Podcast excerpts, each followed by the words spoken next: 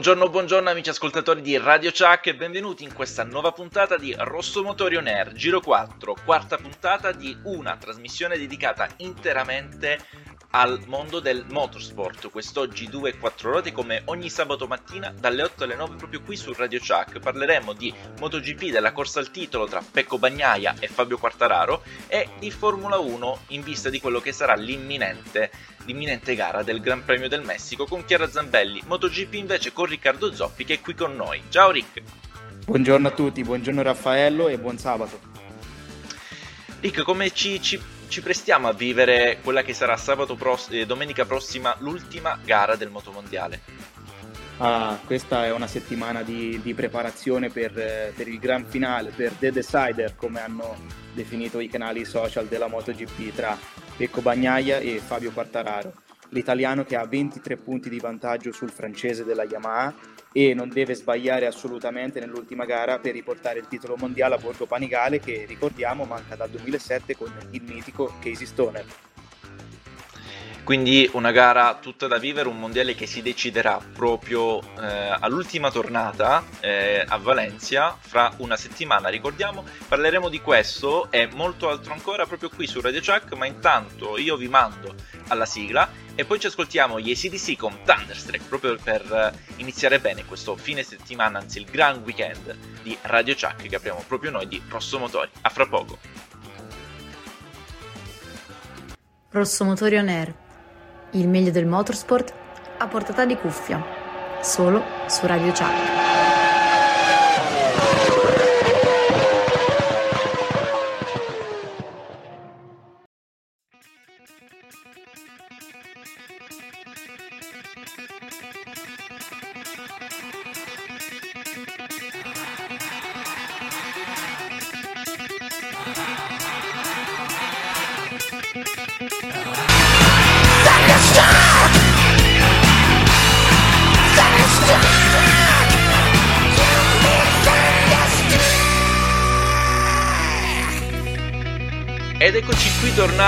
Questa fantastica e adrenalinica canzone degli ACDC. Rick, parlavamo MotoGP.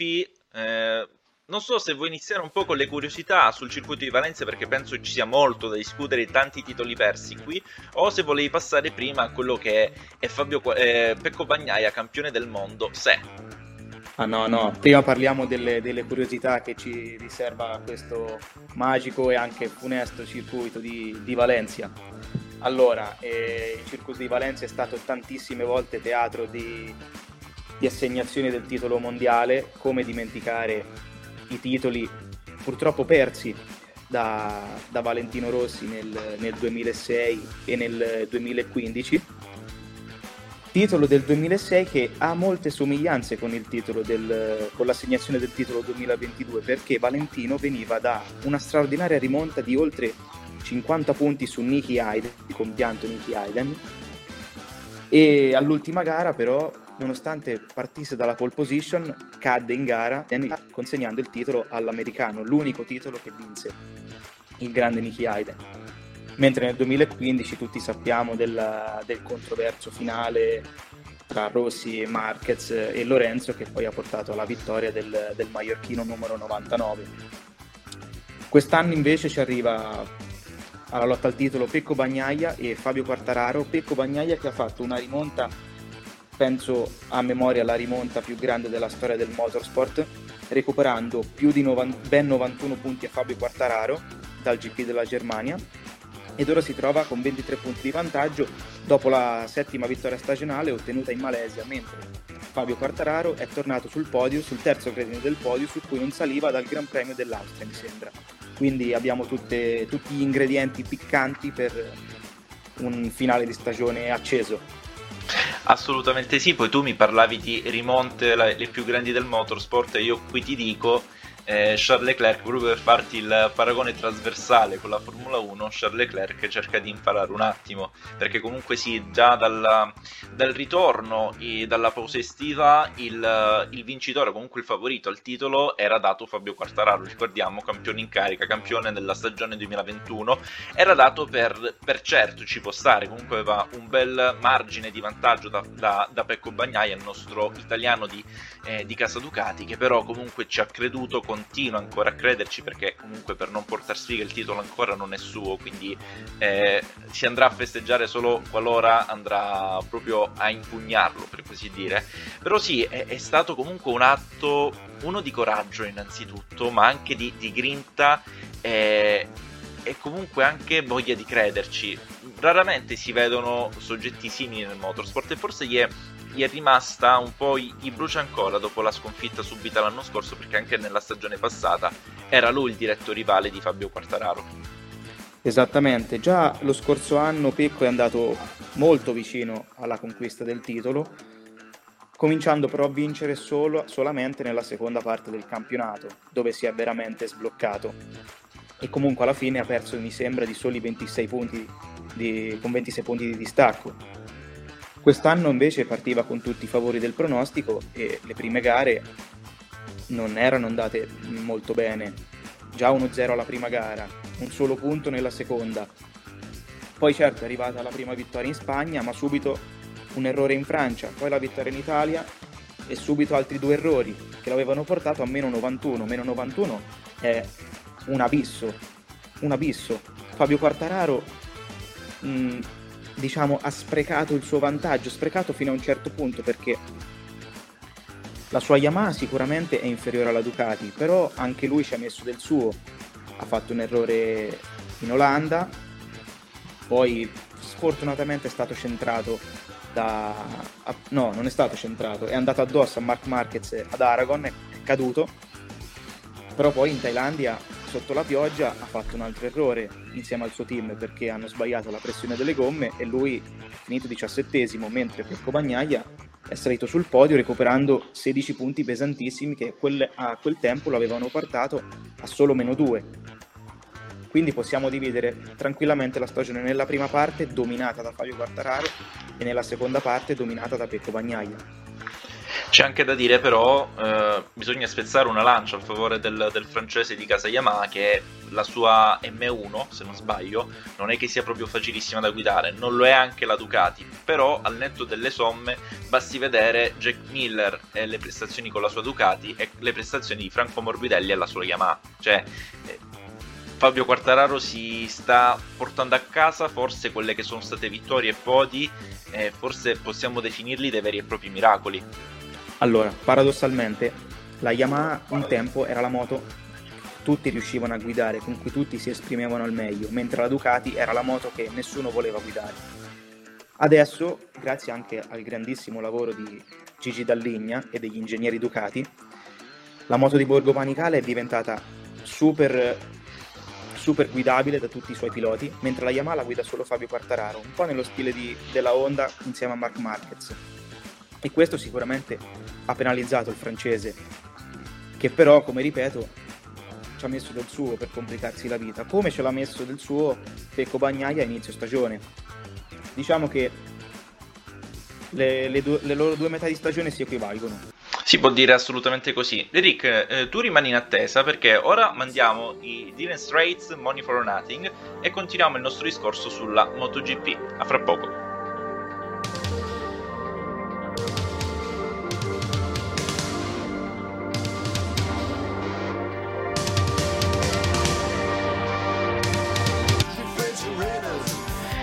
Eccoci tornati, state ascoltando Rosso Motori On Air qui su Radio Chuck uguale a nessuno, vi ricordo le frequenze della radio capoluogo della Calabria, Catanzaro 92400, Soverato 8800, Pizzo Vibo e la Mezzia Terme 91900 e vi ricordo anche di scriverci numerosissimi al numero 370 10 90 600. Rick, torniamo a noi, torniamo alla nostra amatissima MotoGP, alle nostre amatissime due ruote e io ti chiedo continuando sul discorso Pecco Bagnaia, poi passiamo un attimo a parlare del circuito di Valencia. Eh, Pecco Bagnaia diventa campione del mondo per la prima volta nella sua carriera in MotoGP a Valencia se quali sono le combinazioni? Allora, ci sono diverse combinazioni. L'importante è che Pecco Bagnaia arrivi davanti a Fabio Quartararo, in questo caso lui è campione del mondo. Poi lui può, nel caso in cui Quartararo vincesse la gara, concludere al quattordicesimo posto, quindi gli basterebbe guadagnare quei due punticini che lo porterebbero eh, al trono della MotoGP. Oppure, se arriva quindicesimo o va fuori dai punti, Pecco Bagnaia, Fabio Quartararo basta che non vinca, quindi anche se arriva secondo, il titolo è della Ducati e di Bagnaia. Quindi ovviamente sono tutte combinazioni a favore del, dell'italiano piemontese, perché comunque è maggiore il distacco dal, dal, secondo posto occupato da Fabio Quartararo. Però prima mi dicevi fuori onda, parlavamo un pochino del, del circuito di, di Valencia, parlavamo un po' di quelle che sono a livello del palmares un po' le condizioni meteorologiche che, a cui ci ha abituato questo tracciato bello ma insolito sotto diversi punti di vista. Esattamente, come, come, dice il detto, non dire gatto se non ce l'hai nel sacco, perché il circuito di Valencia è pieno di insidie, a partire dal meteo, perché comunque siamo in Europa, è novembre, l'inverno incombe e quindi possiamo trovare condizioni di freddo, pioggia, è una condizione sotto la quale giocarsi il titolo mondiale non è, non è la, la, migliore possibile. In più la, il circuito di Valencia ha pochissime curve a destra che solitamente sono teatro di qualche caduta. Ricordiamoci eh, ad esempio Mark Marquez nel 2017 quando si stava giocando il titolo stava per cadere eh, consegnando di fatto il titolo ad Andrea Dovizioso. Quindi ragazzi attenzione il mondiale non è concluso è, è, tutt'altro che chiuso, anzi è, è, ben aperto ancora, fino, lo sarà fino all'ultimo giro suppongo. E tu poi Rick mi, mi dici l'inverno incombe, io qua ti dico Winter is Coming per citare Game of Thrones, è la serie ormai conclusa, la prima stagione di House of the Dragon. E, però parlando di, di inverno, quindi di, di, pioggia, io ti chiedo, e vista anche la... avendo ad esempio l'ultima tappa di Sepang, eh, ti chiedo eh, chi è favorito sul bagnato tra i tuoi piloti? Ah, è bella domanda questa. Allora, prendiamo in esame le due gare che si sono corse sul bagnato. In Indonesia è stata la prima gara corsa sul bagnato ad inizio stagione e Fabio Quartararo ha chiuso al secondo posto, inaspettatamente secondo me, mentre Bagnaia che di solito eh, va abbastanza bene sull'acqua ha chiuso quindicesimo. E quindi qui ti direi Quartararo. Però a differenza in, in Thailandia Bagnaia ha finito terzo e Quartararo diciassettesimo. Quindi eh, sono alla pari, se la giocano. Io non me lo giocherei sotto l'acqua al mondiale. Sarebbe davvero molto sarebbe molto avvincente come, come sfida proprio chiudere il, il campionato addirittura sul, sul, bagnato, cosa che magari gli appassionati di, di, Formula 1 non potranno mai vedere almeno fin quando Yas Marina sarà l'ultima tappa del, del campionato, sarà molto molto difficile. Rick, siamo quasi in chiusura su questo primo blocco dedicato, questa prima parte dedicata alla MotoGP. Io ti chiedo qual è, stato, qual è stata secondo te quella che ricordi maggiormente ehm, la, la, battaglia più bella, più vista qui a Valencia? Allora, eh, allora, personalmente non è un circuito che, che, amo particolarmente Valencia, sia per i trascorsi, sia ma anche per, per il suo disegno, eccetera. Però ti devo dire che se il 2015 fosse andato diversamente, una speranza ce l'avevo, perché Valentino era partito ultimo ed era riuscito a recuperare fino alla quarta posizione. Una rimonta clamorosa, però non è bastato. Sarebbe stato epico, sarebbe stata la rimonta più, più bella della storia del, del motorsport, penso, non lo so. Ti dico quella anche se è andata a finire male. Da te un po' mi aspettavo citare Valentino Rossi perché sappiamo tutti l'amore che, che hai, che nutri nei confronti di un grande campione che sarà proprio a Valencia a fare il tifo per, esatto. per, il suo pupillo, per il suo Padawan uh, Pecco Bagnaia. Quindi non poteva, chissà, non poteva mancare, non poteva mancare proprio nel circuito dove ha dato l'addio alla MotoGP e in cui Pecco Bagnaia l'anno scorso ha vinto, ricordiamoci che l'anno scorso Pecco Bagnaia ha vinto davanti a Jorge Martin e a Jack Miller, quindi tripletta Ducati, quindi attenzione, Ducati va forte. Proprio lì Valentino tornerà per dar manforte al suo, al suo pupillo perché potrebbe essere anche il primo titolo di un pilota della VR46 Academy in MotoGP, nonché il ritorno al titolo de, de, della Ducati dopo il 2017, 2007, scusate, potrebbe essere il primo italiano a riportare il titolo in MotoGP dopo il 2009 e potrebbe essere il primo italiano a vincere su moto italiana in top class dopo 50 anni. L'ultimo è stato Giacomo Agostini nel 1972. Quindi attenzione, sarebbero davvero una bella serie di record da parte di Pecco Bagnaia che è una giovanissima promessa della MotoGP. Rick, io ti ringrazio tantissimo per avermi fatto compagnia in questa prima mezz'ora di questo sabato mattina e ti rinnovo l'invito per le prossime puntate di Rosso Motori On Air. Io ringrazio te Raffaello, vi saluto tutti e ci vediamo alla prossima. Mi raccomando, gas a martello per Valencia. E noi adesso ci andiamo ad ascoltare, attenzione, sempre scelta dal nostro Riccardo Zoppi, Stevie Wonder con Superstition e poi attacchiamo con Chiara Zampelli che, cui, con cui parleremo per una buona mezz'ora di Formula 1. A fra poco ragazzi!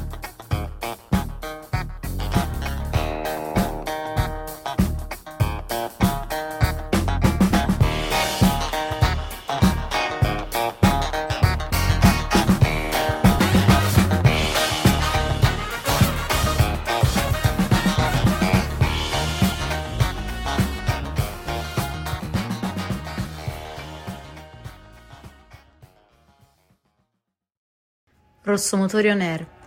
Il meglio del motorsport a portata di cuffia. Solo su Radio Chuck.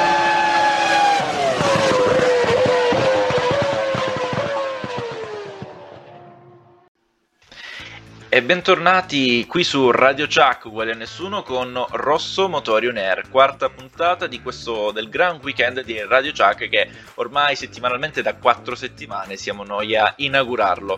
Eh, ringrazio ancora il nostro Riccardo Zoppi per aver prestato la sua voce nel, nel blocco della MotoGP e adesso parliamo di un'altra bella competizione, la Formula 1, un mondiale un po' archiviato, sia quello, sia quello piloti sia quello costruttori, ma non, eh, diciamo che non fa smettere di far discutere di sé, soprattutto con Red Bull FIA e il famoso caso del budget cap con cui ne parliamo adesso con la nostra Chiara Zambelli. Ciao Chiara! Buongiorno Raffaello e buongiorno a tutti gli ascoltatori di Radio Chuck. Cosa è successo, Chiara? Proprio notizia fresca fresca di giornata, arrivata nel venerdì, nel tardo pomeriggio di venerdì. Eh, via si, eh, diciamo, prende una decisione, budget cap, chiudiamo l'argomento, 7 milioni di penalità, di 7 milioni sterline di multa per Red Bull, il 10% di ore in meno come sanzione di sviluppo aerodinamico nella galleria del vento, è una penalità che può pesare molto a Red Bull oppure no in vista del 2023? Allora sì, è arrivata questa, questa, penalità ufficiale, si sapeva più o meno già l'anno scorso che sarebbero state queste, eh, l'anno scorso, perdonami, settimana scorsa che sarebbero state queste le sanzioni, poi la federazione per rispettare il lutto in, in casa Red Bull ha deciso di, di, rimandare tutte le discussioni a questa settimana.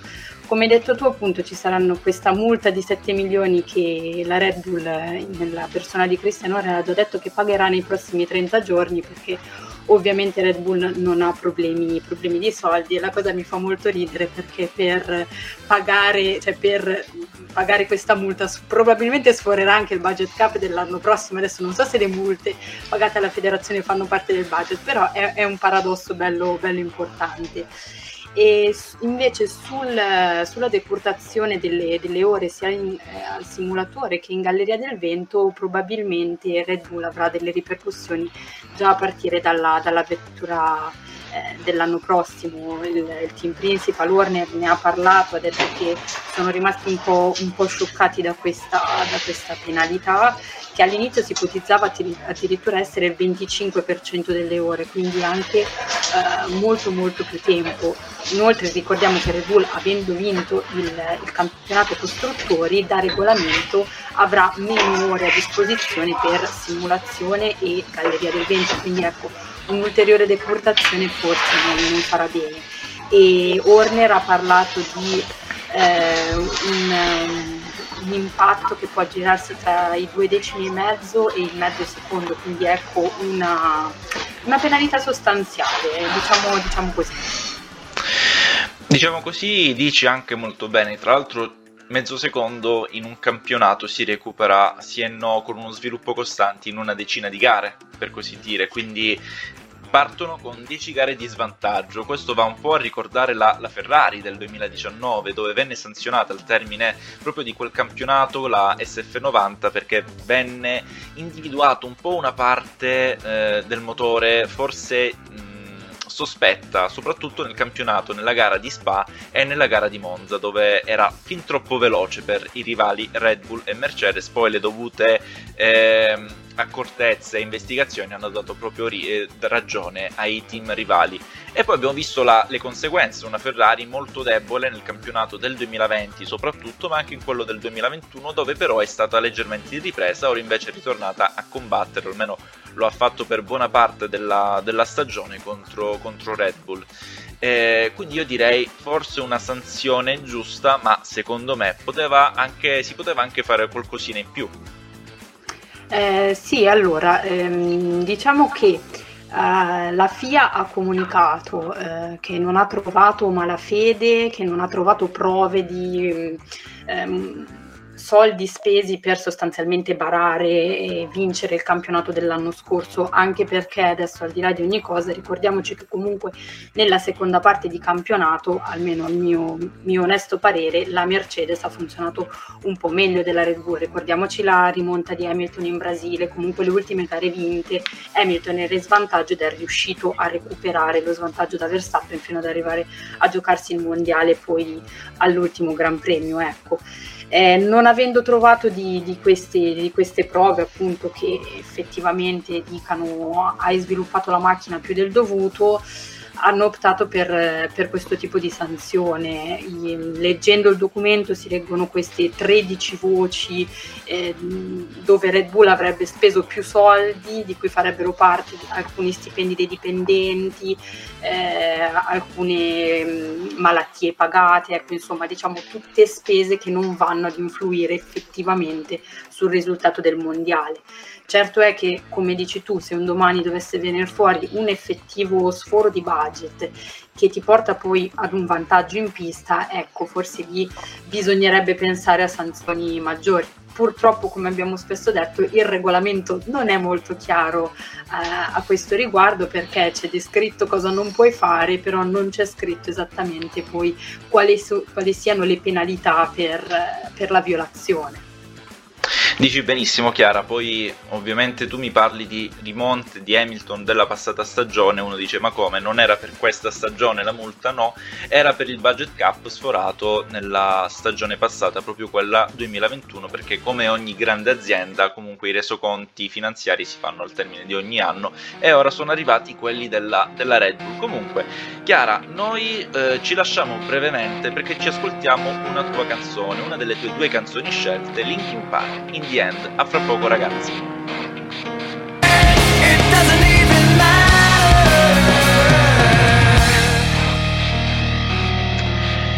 Una canzone stracarica, quella di Linkin Park, in the end soprattutto, è forse uno dei, dei, loro must, una delle canzoni più belle mai, mai ascoltate e mai prodotte. Tra l'altro noi eravamo ragazzini quando uscì nei primi anni 2000, forse se non vado errato, Chiara. Sì, sono passati giusto quei due o tre anni, dai, sì, possiamo, sì. possiamo dire così, no? Assolutamente, però noi, noi, non ci pensiamo, noi siamo giovani dentro, ma torniamo a noi, parliamo di eh, Formula 1. Parliamo di Formula 1, eh, domani si correrà il Gran Premio del Messico, gara di casa di Ceco Perez, portacolori del team Red Bull. Quindi diciamo una puntata incentrata molto su, sui bibitari di Milton Keynes, Chiara.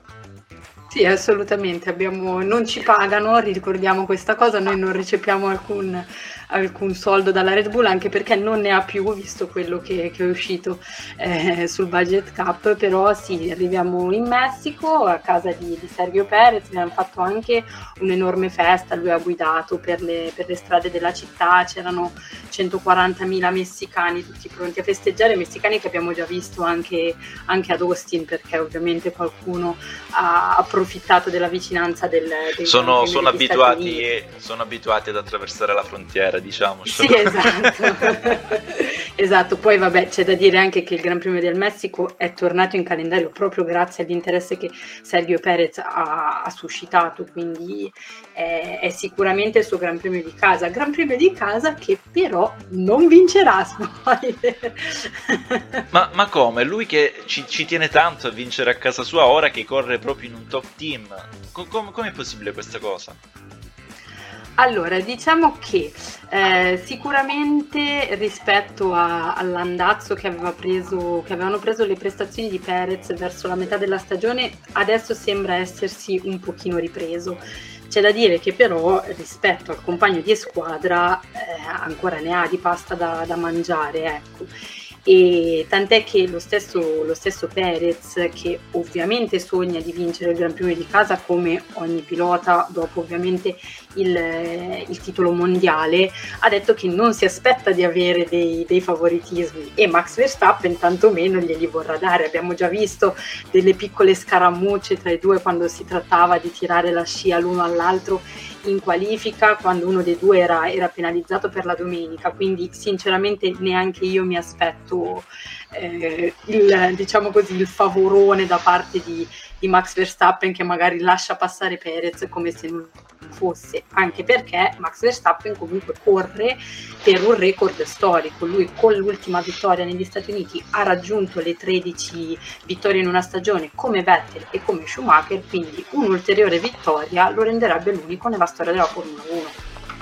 forse uno dei record più, più, più importanti che, che, andrebbe a vincere il, il, giovane portacolori della Red Bull. Un record importante perché comunque 14 vittorie, laddove dovesse continuare da qui a Yas Marina arriverebbero a 15, bensì 16 vittorie in una stagione, un record niente male per un pilota giovane, ricordiamo lui 25enne ma che corre in Formula 1 da già 8 anni, quindi possiamo dire che dopo 10 anni una volta i piloti si ritiravano praticamente sì, ormai esatto ha, ha, la stessa esperienza di quelli che avevano grandi piloti quali Berger, Mansell, che arrivavano a un certo punto, dopo dieci anni già iniziavano a pensare al ritiro.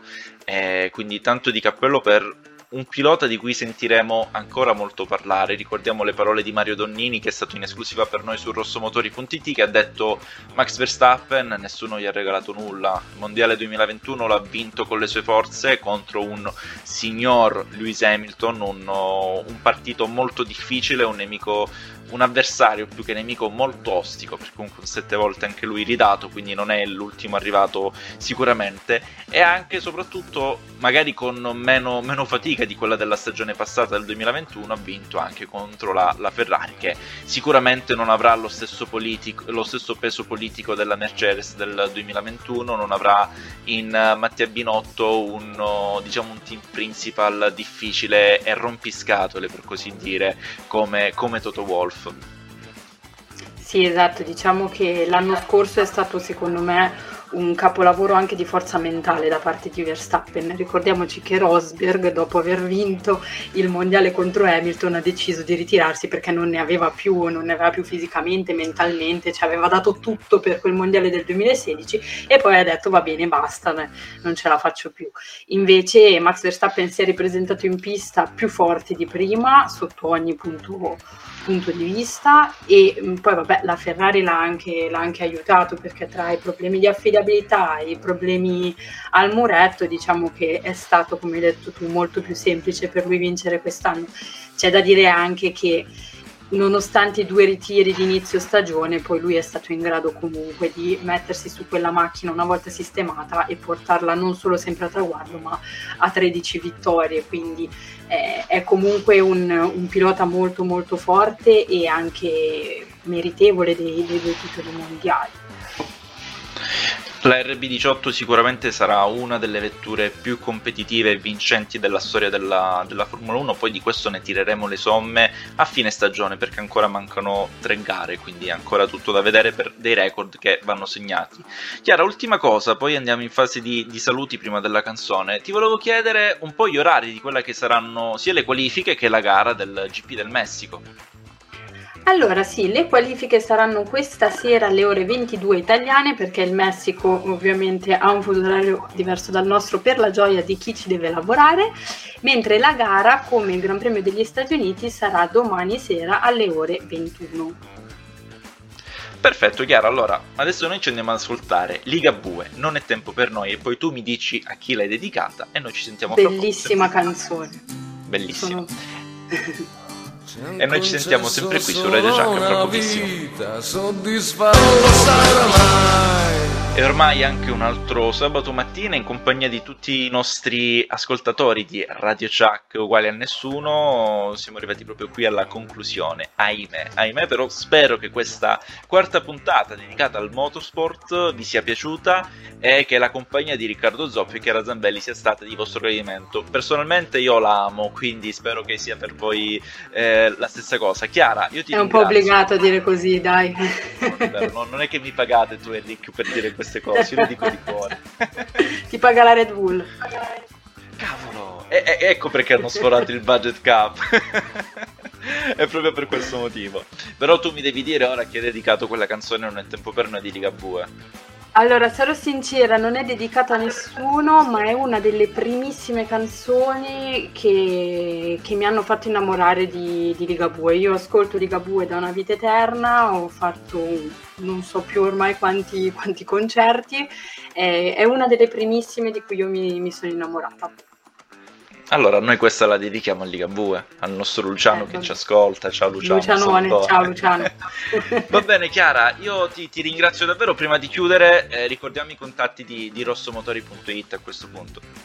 Certo, allora per tutti gli aggiornamenti ovviamente ci trovate sul nostro sito www.rossomotori.it e poi siamo anche su ogni social network, Facebook, Instagram, Twitter, Spotify, LinkedIn, YouTube, tutti quelli che ci sono, insomma voi digitate Rosso Motori e ci trovate. E lo tranne TikTok, su TikTok non ci trovate TikTok, e non abbiamo intenzione. Non ancora no, non abbiamo al momento intenzione di sbarcare sul social network cinese, invece vi ricordo quelli di Radio Chuck, uguale nessuno, sul sito internet per ascoltare dal player in tutto il mondo, www.radiochuck.it e sulle frequenze FM Catanzaro 92400, Soverato 8800, Pizzo Vibo e la Mezzia Terme 91900. Chiara, io ti ringrazio ancora per essere, in, per essere stata qui in mia compagnia e ci sentiamo a breve per altre puntate di Rosso Motori On Air. Ciao, grazie a te. Eh, qui si conclude quindi la, la, puntata numero 4 di Rosso Motorio Nerd. Dal vostro amichevole Raffaello di Quartiere è tutto, un abbraccio. Ciao ragazzi.